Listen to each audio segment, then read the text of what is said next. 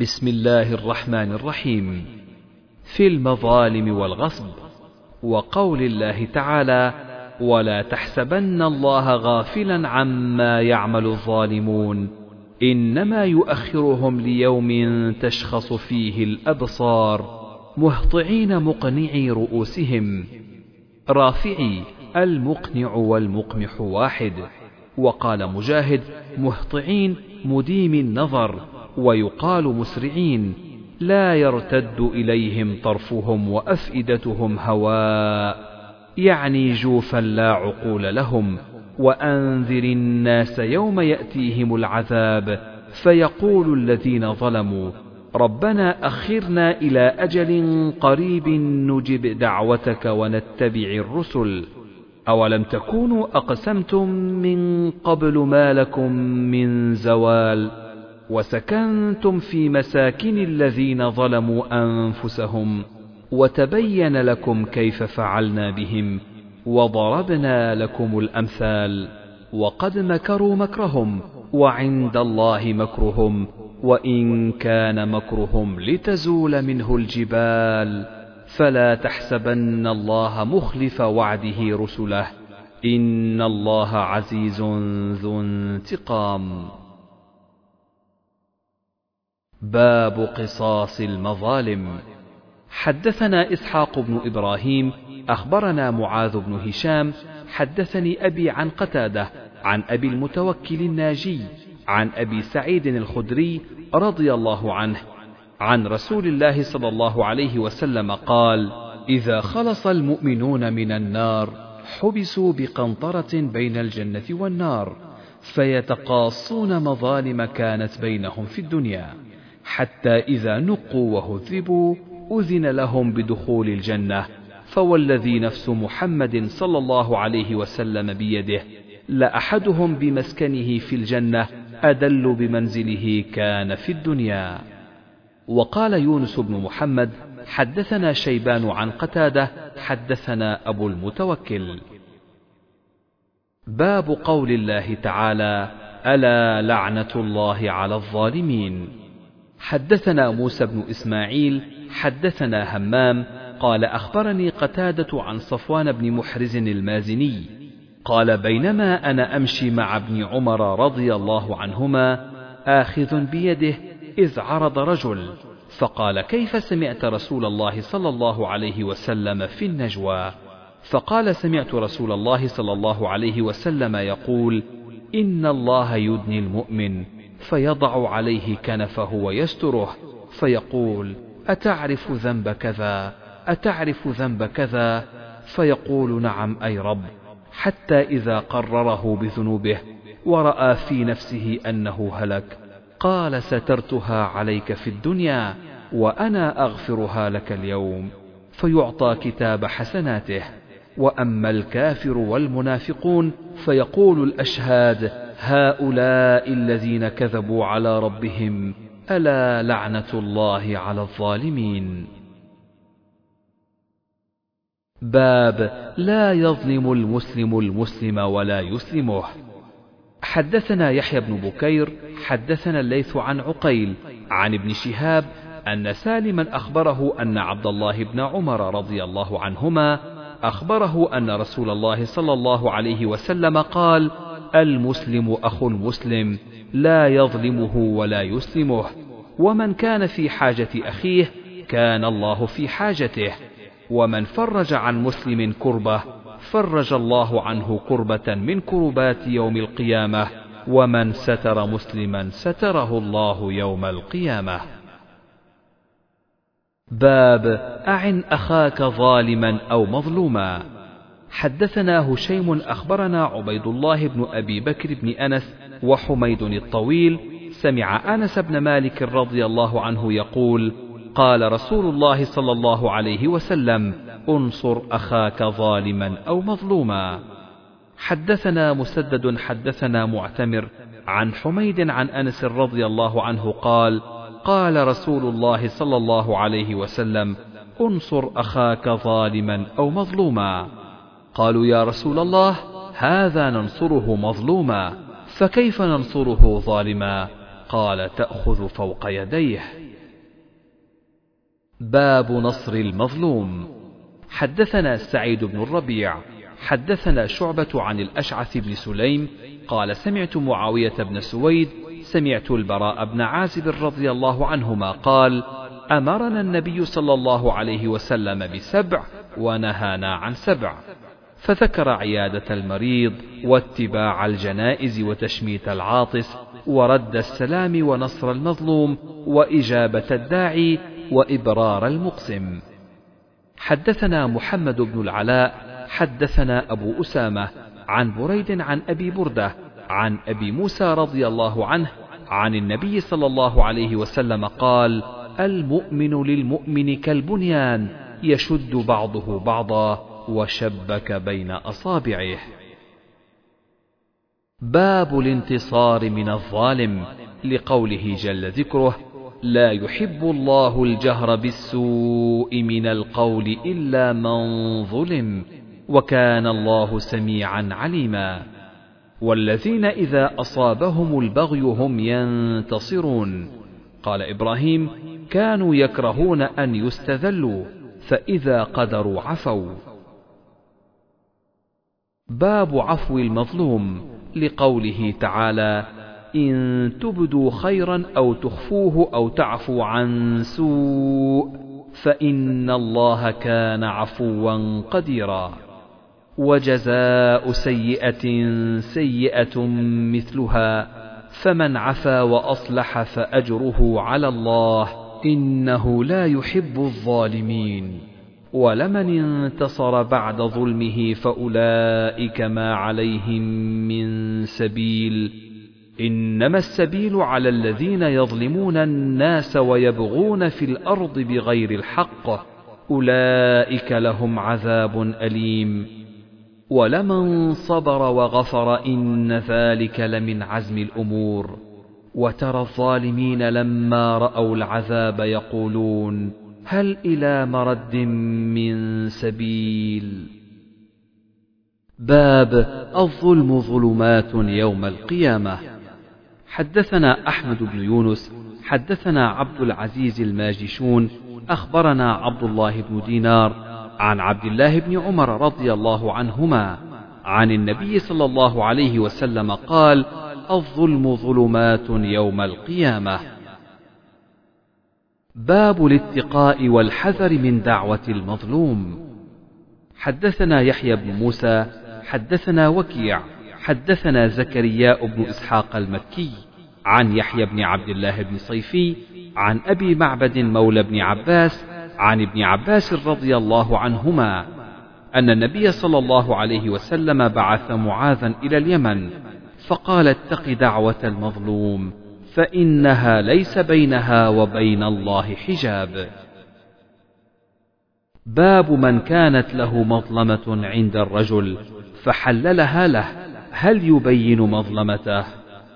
حدثنا آدم بن أبي إياس، حدثنا ابن أبي ذئب، حدثنا سعيد المقبوري عن أبي هريرة رضي الله عنه قال: قال رسول الله صلى الله عليه وسلم: من كانت له مظلمة لأحد من عرضه أو شيء فليتحلله منه اليوم قبل أن لا يكون دينار ولا درهم. إن كان له عمل صالح أخذ منه بقدر مظلمته وإن لم تكن له حسنات أخذ من سيئات صاحبه فحمل عليه. قال أبو عبد الله قال إسماعيل بن أبي أويس إنما سمي المقبوري لأنه كان نزل ناحية المقابر. قال أبو عبد الله وسعيد المقبوري هو مولى بني ليث وهو سعيد بن أبي سعيد واسم أبي سعيد كيسان. باب إذا حل له من ظلمه فلا رجوع فيه. حدثنا محمد أخبرنا عبد الله أخبرنا هشام بن عروة عن أبيه عن عائشة رضي الله عنها. وإن امرأة خافت من بعلها نشوزا أو إعراضا.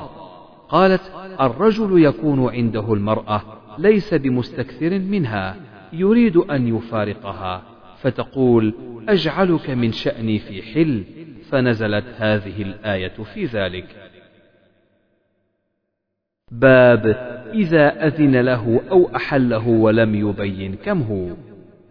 حدثنا عبد الله بن يوسف أخبرنا مالك عن أبي حازم بن دينار عن سهل بن سعد الساعدي رضي الله عنه أن رسول الله صلى الله عليه وسلم أتي بشراب فشرب منه وعن يمينه غلام وعن يساره الأشياخ.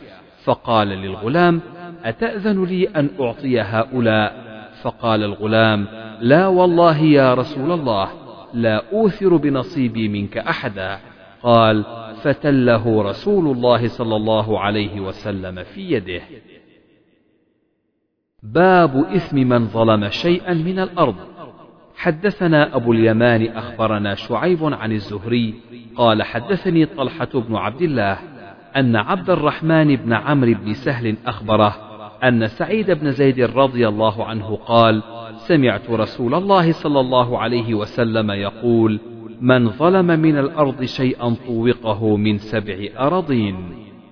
حدثنا أبو معمر حدثنا عبد الوارث حدثنا حسين عن يحيى بن أبي كثير قال حدثني محمد بن إبراهيم أن أبا سلمة حدثه أنه كانت بينه وبين أناس خصومة فذكر لعائشة رضي الله عنها فقالت يا أبا سلمة اجتنب الأرض. فإن النبي صلى الله عليه وسلم قال من ظلم قيد شبر من الأرض طوقه من سبع أراضين.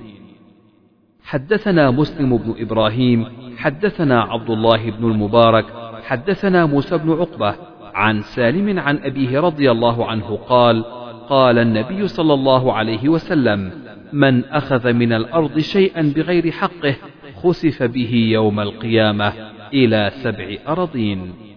قال أبو عبد الله هذا الحديث ليس بخراسان في كتاب ابن المبارك أملاه عليهم بالبصرة؟ باب إذا أذن إنسان لآخر شيئا جاز. حدثنا حفص بن عمر حدثنا شعبة عن جبلة كنا بالمدينة في بعض أهل العراق فأصابنا سنة فكان ابن الزبير يرزقنا التمر. فكان ابن عمر رضي الله عنهما يمر بنا فيقول إن رسول الله صلى الله عليه وسلم نهى عن الإقران إلا أن يستأذن الرجل منكم أخاه. حدثنا أبو النعمان حدثنا أبو عوانة عن الأعمش عن أبي وائل عن أبي مسعود أن رجلا من الأنصار يقال له أبو شعيب كان له غلام لحام فقال له أبو شعيب اصنع لي طعام خمسة لعلي أدعو النبي صلى الله عليه وسلم خامس خمسة وأبصر في وجه النبي صلى الله عليه وسلم الجوع. فدعاه فتبعهم رجل لم يدع فقال النبي صلى الله عليه وسلم إن هذا قد اتبعنا أتأذن له؟ قال نعم. باب قول الله تعالى وهو ألد الخصام. حدثنا أبو عاصم عن ابن جريج عن ابن أبي مليكة عن عائشة رضي الله عنها عن النبي صلى الله عليه وسلم قال إن أبغض الرجال إلى الله الألد الخصم. باب إثم من خاصم في باطل وهو يعلمه. حدثنا عبد العزيز بن عبد الله قال حدثني إبراهيم بن سعد. عن صالح عن ابن شهاب قال أخبرني عروة بن الزبير أن زينب بنت أم سلمة أخبرته أن أمها أم سلمة رضي الله عنها زوج النبي صلى الله عليه وسلم أخبرتها عن رسول الله صلى الله عليه وسلم أنه سمع خصومة بباب حجرته فخرج إليهم فقال إنما أنا بشر وإنه يأتيني الخصم. فلعل بعضكم أن يكون أبلغ من بعض فأحسب أنه صدق فأقضي له بذلك. فمن قضيت له بحق مسلم فإنما هي قطعة من النار فليأخذها أو فليتركها. باب إذا خاصم فجر. حدثنا بشر بن خالد أخبرنا محمد عن شعبة عن سليمان عن عبد الله بن مرة عن مسروق عن عبد الله بن عمرو رضي الله عنهما عن النبي صلى الله عليه وسلم قال أربع من كن فيه كان منافقا أو كانت فيه خصلة من أربعة كانت فيه خصلة من النفاق حتى يدعها. إذا حدث كذب وإذا وعد أخلف وإذا عاهد غدر وإذا خاصم فجر. باب قصاص المظلوم إذا وجد مال ظالمه. وقال ابن سيرين يقاصه وقرأ وإن عاقبتم فعاقبوا بمثل ما عوقبتم به. حدثنا أبو اليمان أخبرنا شعيب عن الزهري حدثني عروة أن عائشة رضي الله عنها قالت جاءت هند بنت عتبة بن ربيعة فقالت يا رسول الله إن أبا سفيان رجل مسيك. فهل علي حرج أن أطعم من الذي له عيالنا؟ فقال لا حرج عليك أن تطعميهم بالمعروف. حدثنا عبد الله بن يوسف حدثنا الليث قال حدثني يزيد عن أبي الخير عن عقبة بن عامر قال قلنا للنبي صلى الله عليه وسلم إنك تبعثنا فننزل بقوم لا يقرونا فما ترى فيه؟ فقال لنا إن نزلتم بقوم فأمر لكم بما ينبغي للضيف فاقبلوا فإن لم يفعلوا فخذوا منهم حق الضيف. باب ما جاء في السقائف وجلس النبي صلى الله عليه وسلم وأصحابه في سقيفة بني ساعدة. حدثنا يحيى بن سليمان قال حدثني ابن وهب قال حدثني مالك وأخبرني يونس عن ابن شهاب أخبرني عبيد الله بن عبد الله بن عتبة أن ابن عباس أخبره عن عمر رضي الله عنهم قال حين توفى الله نبيه صلى الله عليه وسلم إن الأنصار اجتمعوا في سقيفة بني ساعدة. فقلت لأبي بكر انطلق بنا. فجئناهم في سقيفة بني ساعدة. باب لا يمنع جار جاره أن يغرز خشبه في جداره. حدثنا عبد الله بن مسلمة عن مالك عن ابن شهاب عن الأعرج عن أبي هريرة رضي الله عنه أن رسول الله صلى الله عليه وسلم قال: لا يمنع جار جاره أن يغرز خشبه في جداره، ثم يقول أبو هريرة: ما لي أراكم عنها معرضين، والله لأرمين بها بين أكتافكم. باب صب الخمر في الطريق. حدثنا محمد بن عبد الرحيم أبو يحيى. أخبرنا عفان حدثنا حماد بن زيد. حدثنا ثابت عن أنس رضي الله عنه. كنت ساقي القوم في منزل أبي طلحة وكان خمرهم يومئذ الفضيخ. فأمر رسول الله صلى الله عليه وسلم مناديا ينادي ألا إن الخمر قد حرمت؟ قال فقال لي أبو طلحة أخرج فأهرقها. فخرجت فهرقتها فجرت في سكك المدينة فقال بعض القوم قد قتل قوم وهي في بطونهم فأنزل الله ليس على الذين آمنوا وعملوا الصالحات جناح فيما طعموا. الآية. باب أفنية الدور والجلوس فيها والجلوس على الصعودات. وقالت عائشة فابتنى أبو بكر مسجدا بفناء داره يصلي فيه ويقرأ القرآن فيتقصف عليه نساء المشركين وأبناؤهم يعجبون منه والنبي صلى الله عليه وسلم يومئذ بمكة. حدثنا معاذ بن فضالة حدثنا أبو عمر حفص بن ميسرة عن زيد بن أسلم عن عطاء بن يسار عن أبي سعيد الخدري رضي الله عنه عن النبي صلى الله عليه وسلم قال إياكم والجلوس على الطرقات. فقالوا ما لنا بد إنما هي مجالسنا نتحدث فيها. قال فإذا أبيتم إلا المجالس فأعطوا الطريق حقها. قالوا وما حق الطريق؟ قال غض البصر وكف الأذى ورد السلام وأمر بالمعروف ونهي عن المنكر. باب الآبار على الطرق إذا لم يتأذ بها. حدثنا عبد الله بن مسلمة عن مالك عن سمي مولى أبي بكر عن أبي صالح السمان عن أبي هريرة رضي الله عنه أن النبي صلى الله عليه وسلم قال بين رجل بطريق اشتد عليه العطش فوجد بئرا فنزل فيها فشرب ثم خرج. فإذا كلب يلهث يأكل الثرى من العطش.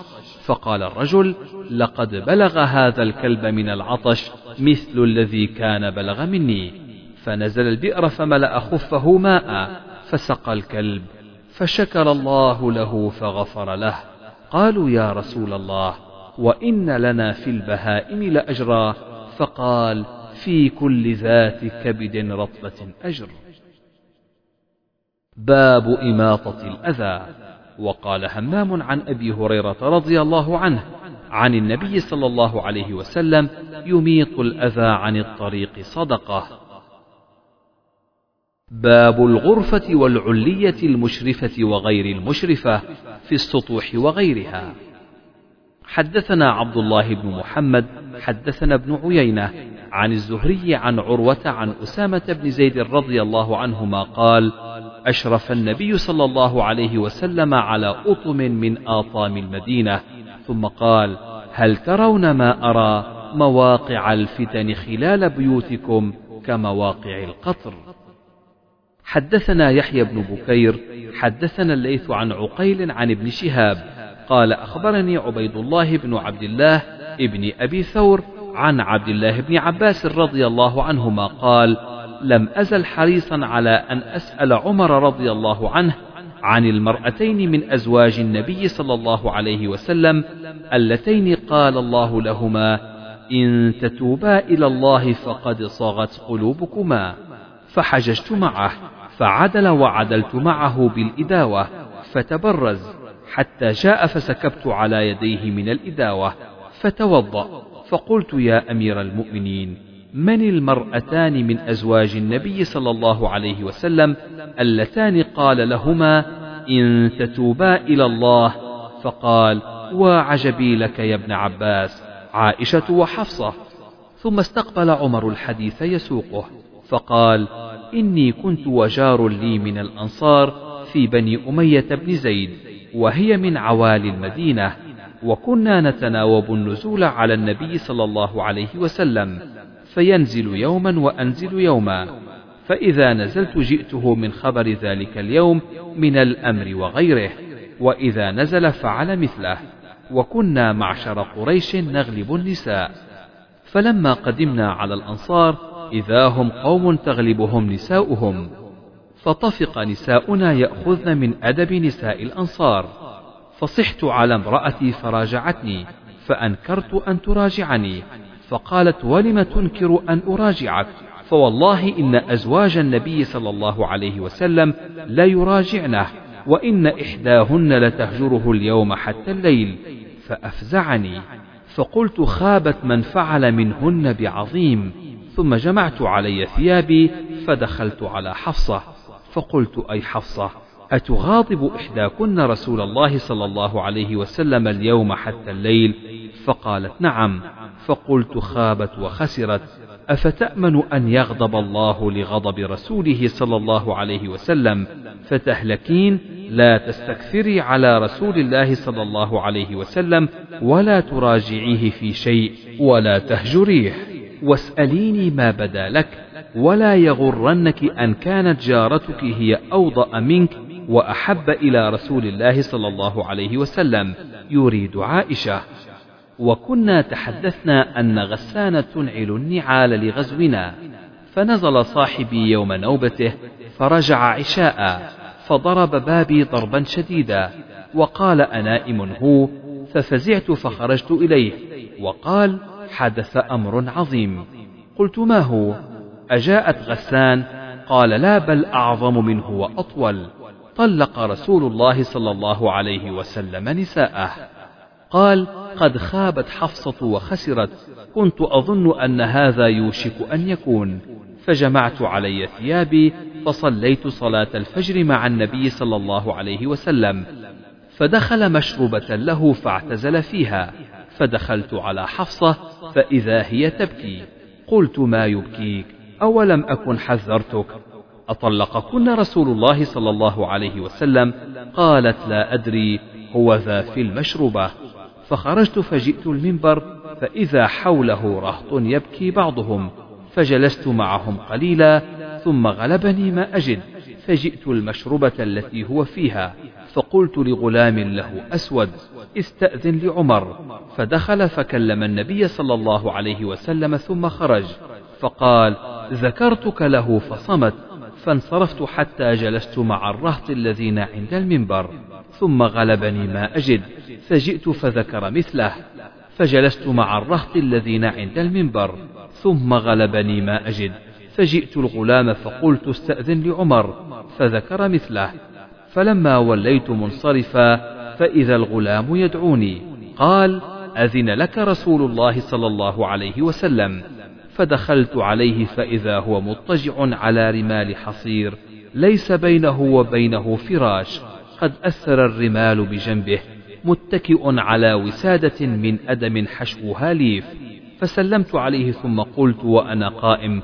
طلقت نساءك فرفع بصره إلي فقال لا ثم قلت وأنا قائم أستأنس يا رسول الله لو رأيتني وكنا معشر قريش نغلب النساء فلما قدمنا على قوم تغلبهم نساؤهم فذكره فتبسم النبي صلى الله عليه وسلم ثم قلت لو رأيتني ودخلت على حفصة فقلت لا يغرنك أن كانت جارتك هي أوضأ منك وأحب إلى النبي صلى الله عليه وسلم يريد عائشة.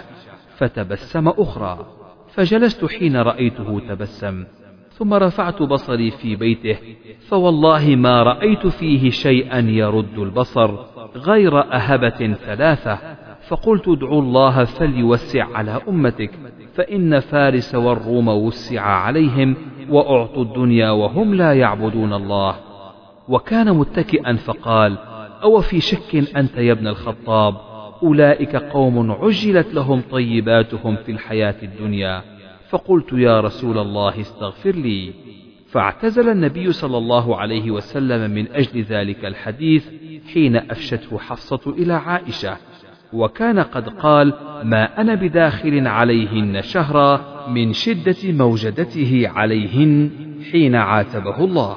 فلما مضت تسع وعشرون دخل على عائشة فبدأ بها فقالت له عائشة إنك أقسمت أن لا تدخل علينا شهرا وإنا أصبحنا لتسع وعشرين ليلة أعدها عدا. فقال النبي صلى الله عليه وسلم الشهر تسع وعشرون. وكان ذلك الشهر تسع وعشرون. قالت عائشة فأنزلت آية التخيير. فبدأ بي أول امرأة فقال إني ذاكر لك أمرا ولا عليك ألا تعجلي حتى تستأمري أبويك قالت قد أعلم أن أبوي لم يكونا يأمراني بفراقك. ثم قال إن الله قال يا أيها النبي قل لأزواجك إلى قوله عظيما. قلت أفي هذا أستأمر أبوي فإني أريد الله ورسوله والدار الآخرة. ثم خير نساءه فقلن مثل ما قالت عائشة. حدثنا ابن سلام حدثنا الفزاري عن حميد الطويل عن أنس رضي الله عنه قال آلى رسول الله صلى الله عليه وسلم من نسائه شهرا وكانت انفكت قدمه فجلس في علية له فجاء عمر فقال أطلقت نساءك؟ قال لا ولكني آليت منهن شهرا فمكث تسعا وعشرين ثم نزل فدخل على نسائه. باب من عقل بعيره على البلاط أو باب المسجد. حدثنا مسلم حدثنا أبو عقيل حدثنا أبو المتوكل الناجي قال أتيت جابر بن عبد الله رضي الله عنهما قال دخل النبي صلى الله عليه وسلم المسجد فدخلت إليه وعقلت الجمل في ناحية البلاط فقلت هذا جملك فخرج فجعل يطيف بالجمل قال الثمن والجمل لك. باب الوقوف والبول عند سباطة قوم.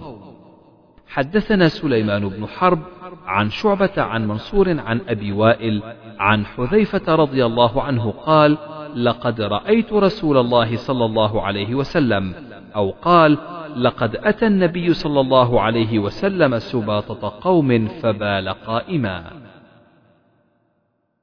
باب من أخذ الغصن وما يؤذي الناس في الطريق فرمى به. حدثنا عبد الله أخبرنا مالك عن سمي عن أبي صالح عن أبي هريرة رضي الله عنه أن رسول الله صلى الله عليه وسلم قال بينما رجل يمشي بطريق وجد غصن شوك فأخذه فشكر الله له فغفر له.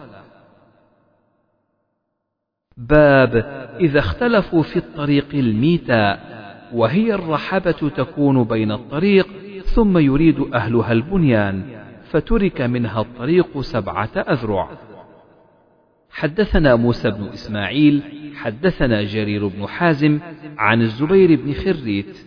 عن عكرمة سمعت أبا هريرة رضي الله عنه قال قضى النبي صلى الله عليه وسلم إذا تشاجروا في الطريق بسبعة أذرع باب النهبى بغير إذن صاحبه. وقال عبادة بايعنا النبي صلى الله عليه وسلم ألا ننتهب. حدثنا آدم بن أبي إياس حدثنا شعبة حدثنا عدي بن ثابت سمعت عبد الله بن يزيد الأنصاري وهو جده أبو أمه. قال نهى النبي صلى الله عليه وسلم عن النهبة والمثلة. حدثنا سعيد بن عفير قال حدثني الليث. حدثنا عقيل عن ابن شهاب عن أبي بكر بن عبد الرحمن عن أبي هريرة رضي الله عنه قال قال النبي صلى الله عليه وسلم لا يزني الزاني حين يزني وهو مؤمن ولا يشرب الخمر حين يشرب وهو مؤمن ولا يسرق حين يسرق وهو مؤمن ولا ينتهب نهبة يرفع الناس إليه فيها أبصارهم حين ينتهبها وهو مؤمن. وعن سعيد وأبي سلمة عن أبي هريرة عن النبي صلى الله عليه وسلم مثله إلا النهبة. باب كسر الصليب وقتل الخنزير. حدثنا علي بن عبد الله حدثنا سفيان حدثنا الزهري قال أخبرني سعيد بن المسيب سمع أبا هريرة رضي الله عنه عن رسول الله صلى الله عليه وسلم قال لا تقوم الساعة حتى ينزل فيكم ابن مريم حكما مقسطا فيكسر الصليب ويقتل الخنزير ويضع الجزية ويفيض المال حتى لا يقبله أحد. باب هل تكسر الدنان التي فيها الخمر أو تخرق الزقاق؟ فإن كسر صنما أو صليبا أو طنبورا أو مالا ينتفع بخشبه. وأتي شريح في طنبور كسر فلم يقض فيه بشيء. حدثنا أبو عاصم الضحاك بن مخلد عن يزيد بن أبي عبيد عن سلمة بن الأكوع رضي الله عنه أن النبي صلى الله عليه وسلم رأى نيرانا توقد يوم خيبر. قال على ما توقد هذه النيران؟ قالوا على الحمر الإنسية. قال اكسروها وأهرقوها. قالوا ألا نهريقها ونغسلها؟ قال اغسلوا.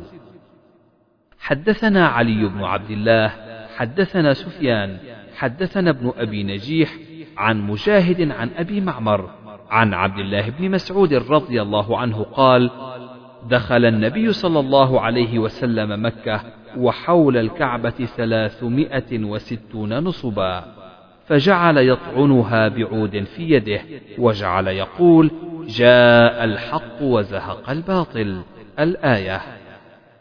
حدثنا إبراهيم بن المنذر حدثنا أنس بن عياض عن عبيد الله عن عبد الرحمن بن القاسم عن أبيه القاسم عن عائشة رضي الله عنها أنها كانت اتخذت على سهوة لها سترا فيه تماثيل فهتكه النبي صلى الله عليه وسلم فاتخذت منه نمرقتين فكانتا في البيت يجلس عليهما.